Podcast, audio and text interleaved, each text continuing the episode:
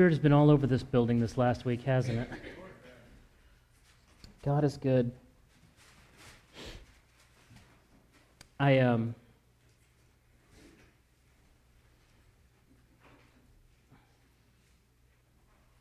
I have a I have a sermon that has PowerPoints. It has everything. I, I've got my clicker. I've got my slides.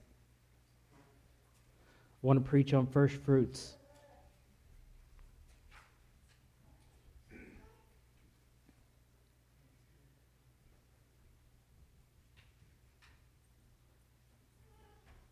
In a sense, everything is the Lord's, right?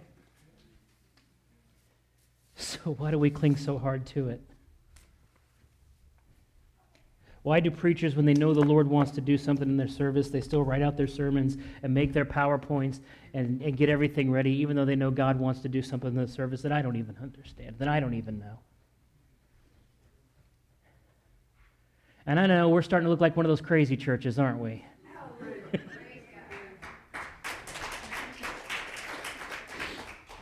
If God asks him, I tell him, You bring it out of me.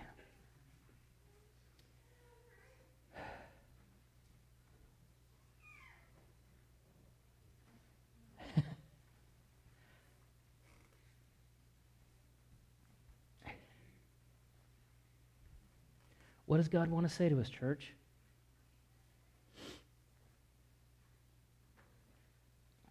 What was the prophecy that we feel like we're small, right? That we feel like we're insignificant. I always feel like some people in our congregation, they feel just darn near invisible, right? Like God doesn't see or doesn't hear. Is it even possible that a church in the middle of Belvedere, in the middle of a neighborhood, nobody even knows where we're at? People live here 20 years. You say, I go to Belvedere first. They're like, where's that? Right? nobody even knows where we're at. God listens to us. Did you know that? That if you honestly believe what this word says, and I honestly believe it because I see it come true every day of my life, I see this word come true. That the words we say here have impact in the spiritual world. That God takes what we say, He honors those prayers, and He does things with those. That sometimes we pray with no expectation and no faith because we haven't seen a miracle in long enough that we're not sure we're ever going to see a miracle. That we don't ask for the Holy Spirit because we've never received the Holy Spirit, so we're not sure that's even how it is. That maybe, maybe I just don't get it, or maybe I, I have something wrong with me, or maybe there's some reason God doesn't want me. But you know, God's word will be true even when every man is a liar. Did you know that? That his word will not return void. Because when God speaks it, He speaks it with such power that not only is it true when He speaks it, but when God says it, it's always true and has always been true because He is God. And you know, God has spoken things over the lives of people in this congregation that they haven't seen it come to pass yet, and it's been so long that they're worried that it'll ever never come to pass. They're worried that they've missed their chance. You know, I had my opportunity. I had this one chance, but I messed it up. I sinned. I did something I should have did. I went right when I should have gone left, and now God can't use me anymore, and there's nothing left for me. And I want to tell you that's such a lie.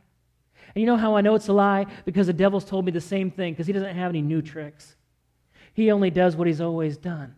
He uses the same thing that he probably used on your parents, and he knew it'd work on you because you're like him, right? The same lie that he's done with you, that, that you're not going to receive it, that, that that time has passed you on, that there's, you know, you know, Mona, there's no retirement for us. You know that, right? We work and then we, we're just going to go to work one day and we're going to show up at the Lord's house instead of this house, right? You know what I'm saying? That's, that's just how we do, right? And yet there are people that the enemy is just convinced you got nothing to offer the body of Christ. You got nothing to offer anyone, that the words you speak don't matter to anybody. Nobody listens to you. Do you ever feel unheard? Do you ever feel like, like, like the words are coming out of your mouth and, and you know you mean them and, and, and it hurts you even to say them sometimes, and yet the other person just looks at you like an old cow staring at a new gate, right? They don't know what in the world. Because God has put greatness in your heart. And one of your big missions in lives, one of your big callings, one of the things you've got to figure out is how to take that anointing and that greatness that God, He says He sets eternity in the hearts of men. And you've got to find some way to take that calling and that eternity that He's placed in you, that little picture of Himself when He made you in His image. He didn't just make mankind in His image, He made you in His image. Did you know there's not a kid born that doesn't have something that they took from their parents? When Hunter was born, I had an accident when I was 19 and, and I had facial reconstruction. I had my nostrils were pointed out instead of down. They had to rebuild my entire face, cracked my skull, broke the orbitals around my eyes. So everything was really broken, right? It was only the second time my life should have been taken from me and not the last time, but God protected me through every one, possibly just so I could be here to talk to you today about this. But one of the things they asked when Hunter, when Krista was pregnant with Hunter, is, is he going to have your new nose or your old nose? Right? Going to have the one you got now or the one you had before the accident? There's no kid that doesn't bear some resemblance to one of their parents. If you are God's kid, then He set something of Himself inside of you, and you bear a resemblance to Him. And if you've been born again in Christ, then there should be something in your life that reflects that reality so that when people see you, they, they see something of your Heavenly Father in you. There should be something about that that reflects coming out of you, coming out of your mouth, coming out of your actions. I was so scared when I was first saved because I kept reading that verse that my sheep will know my voice. And I kept thinking, I have no idea what God's voice sounds like. And I didn't for a long time. And I, and I realized later on that that was because when I was young, I could be saved like everyone else in the church. I could act like they act. I could go to Sunday school. I could pretend. I could fool anyone and make them think I was. But when I really came to know God, I realized I didn't know his voice. Did you know sometimes being filled with the Holy Spirit, sometimes learning to hear the voice of God, it's not always just given to you? I know we're in that age, right? I, I, put things in the microwave. I hit express cook. I don't even hit 100 start anymore. I hit one button and it just one minute and it's going, right? Is there something of God that He wants to show you that you're going to have to press through to get? Is there something of God that He has put in you that He wants to bring out of you, and you're not going to get there by sitting around and hoping? But you're going to be a doer of the word and not just a hearer. And as you begin to do the word, there's a lot in there. We'd be here all day. Um, it was a good PowerPoint. I might use it again sometime. I just want to encourage you guys. This is this is this is last year was kind of our year in review. Last year we were still kind of looking back to last year. This year is the first fruit. I, I guess that's what I kind of knew. The the funny thing is is when you're when you're in your devotions and you're you're seeking the Lord's will on, on what to do, um, I kept going back to Amos, and it says the Lord does nothing except he reveals it first to his prophets. It says that in Amos. And that verse is underlined, and, and my Bible just kept falling open to that. And I was like, well, no, we're on this series of things, and, and we're going to do that. Or, no, I'll go, I'll go and finish up Ephesians because I started that. And, and, and every time I just, I just felt God turning me back to that he does nothing except he reveals it first to his prophets because he was trying to tell me first that he wanted to move in the service that people came up today to be anointed because god wanted them to be here today to be anointed. That he already knew before you got out of bed before you rubbed your eyes before you washed your face before you put on your smell good that you were going to be in this place and he has been waiting for you all morning. Did you know that? I got here at 5.30 and the holy spirit beat me in the door. Did you know that and He has been waiting in this sanctuary all day for us to come forward. And some of you, man, you have family members, and I know because I can feel it in your heart that you just don't know what it's going to take to get them to come to the Lord. But what I'm telling you right now is that God, because of your words, because of the authority He has invested in you as one of His children, that when you cry out to Him, your words are not in vain. People can run for a long time. Oh, I ran. I ran. Um, I was the middle child. I was the prodigal. I was the cliche. I had to do everything, you know, everything wrong for everything my brother and sister did right. I had to be the one that was, you know, the rebel and, and this and that and joined the Navy when I was 17 and, and went off and all that. And yet the Lord, Lord knew where I was at. Not only that, but when I was in the Navy and I had come to know the Lord and He began to anoint my life, and, and I'm just a Navy guy. I'm just like the lowest of the low. We're a seaman recruit, right? I mean, we had no stripes or one stripe. I mean, we were just, you know, the wogs and, and every derogatory term, and yet God kept bringing people across my path whose parents were praying for them. In fact, I almost knew if I was drawn to somebody that somebody was praying for that person. Did you know that your words are already having an effect on the life of the person that you're praying for? God is going to do miracles in our midst because we need the faith. You know that? We need to believe again. Man, we need to believe that the dead can be raised. We need to believe that the blind can see, that the deaf can hear, that the lame can walk. We need to believe the Bible again. Man, the world is always trying to rip it out of your hands. They're always trying to tell you it's a fairy tale. They're always trying to take the truth of the Word of God away from you. But God's Word will remain long after all of those people have passed on. Did you know that?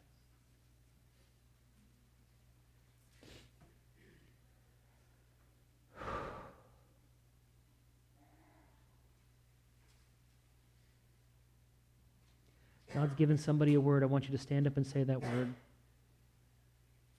God's speaking somebody, something to someone's heart right now, and the congregation needs to hear what you're going to say, and I want you to stand up and say it. Amen. He did. Before I came here, I saw it. There was a beacon and this light that came through it. The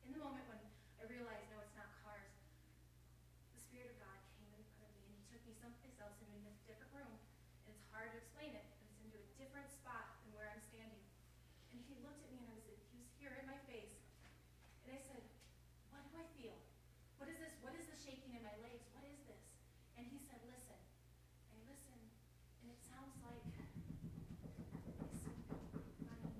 And those people, the nieces and nephews, I thought it was so weird that that specific thing, nieces and nephews, you claimed them. You held them to the throne for them.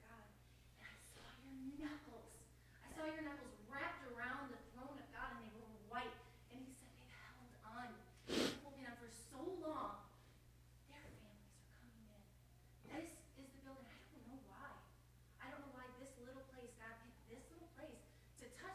you'll see it this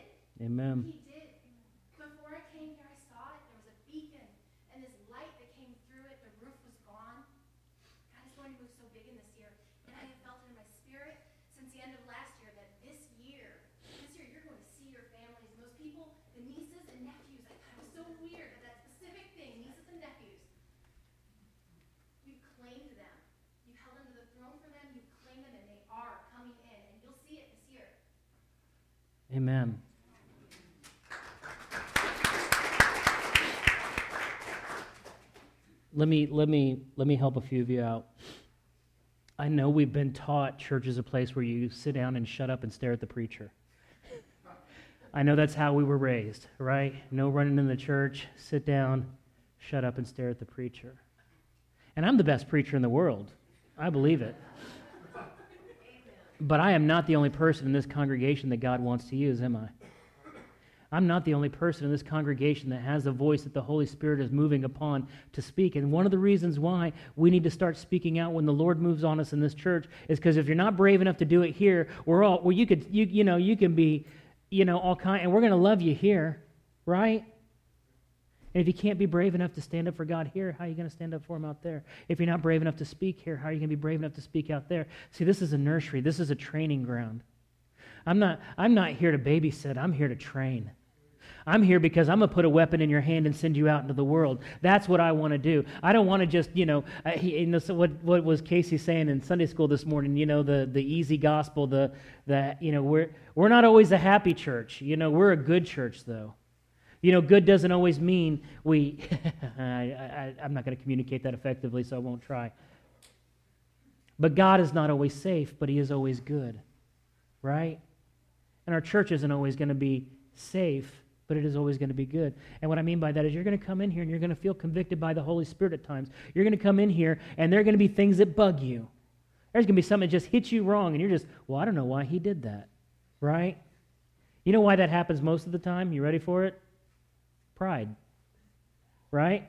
It's not the way I'm used to it. It's not the way I want to see it. It's not the way I expect it to happen. My, my charge to you is this is it the Holy Spirit? Is the Spirit of God bearing witness with you in your spirit that He is moving in this place and that it's Him who's doing it.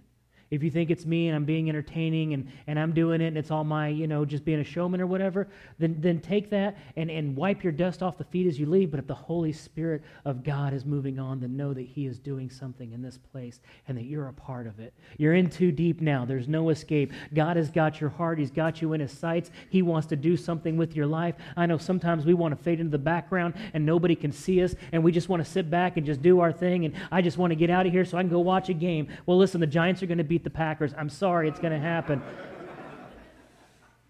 But more than that, I should never say that from the pulpit.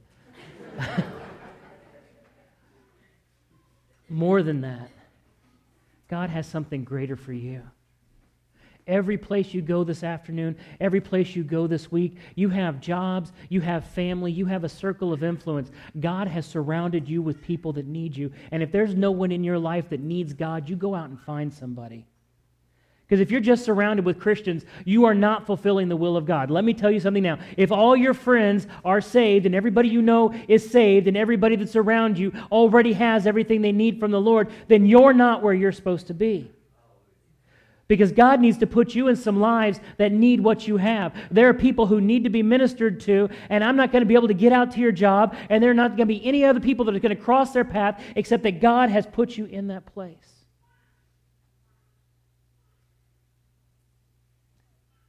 I love you guys. Even when y'all look at me like I'm crazy, I'm okay with that. I've been married to somebody for years who's been looking at me like I'm crazy.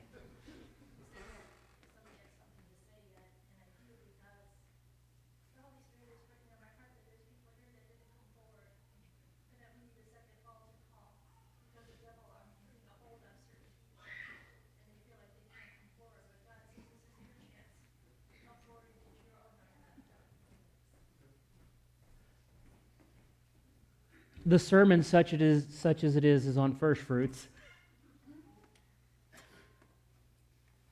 Because this service wasn't mine to preach, this was the Lord's to move in. So I want to give everybody one last chance, like she said. Let's all stand.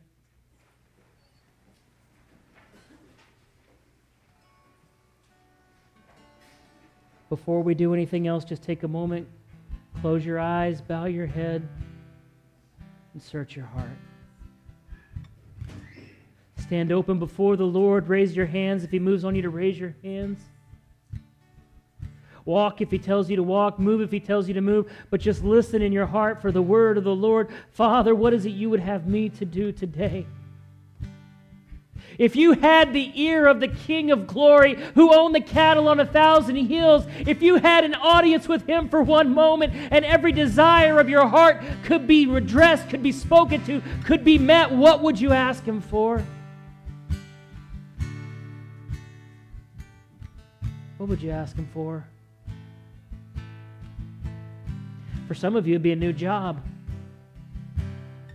For some of you, it'd be that God would restore your marriage.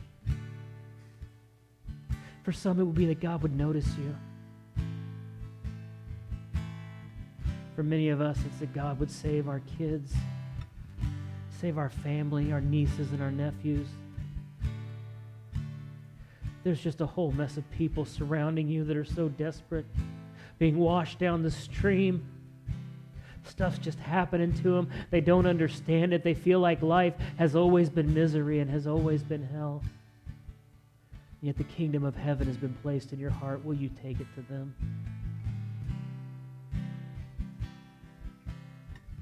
The altars are open. If you have a need, come forward. If you don't have a need and you just want to be in the presence, come forward. I'm not going to pray for you this time because this is between you and the Lord. Bring that thing on your heart that you would take over everything and lay it at His feet and say, Lord, this is what I need, but I don't know how to get it. I don't know how to get there. I don't know how to win them.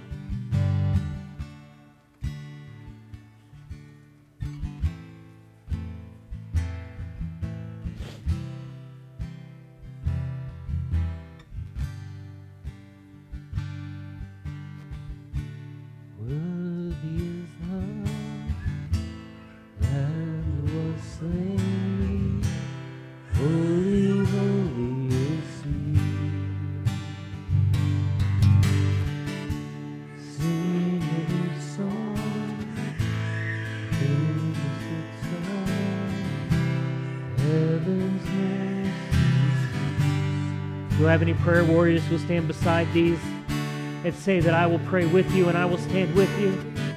In Ezekiel, God said, I looked for one to stand in the gap, and I found none. If He looks today for someone to stand in the gap on behalf of our brothers and sisters in this church, will He find none or will He find you?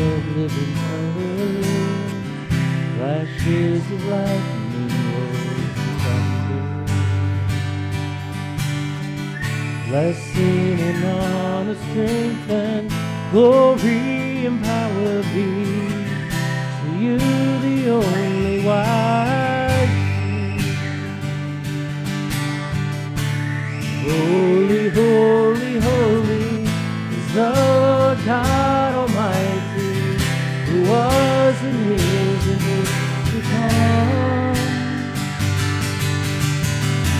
With all creation I sing praise to the King of Kings. You are my everything, and I will adore you. Holy,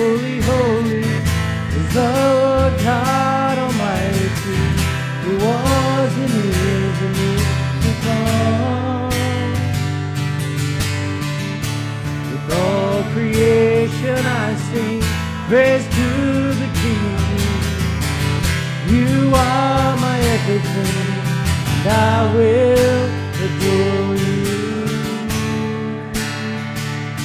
Holy, holy,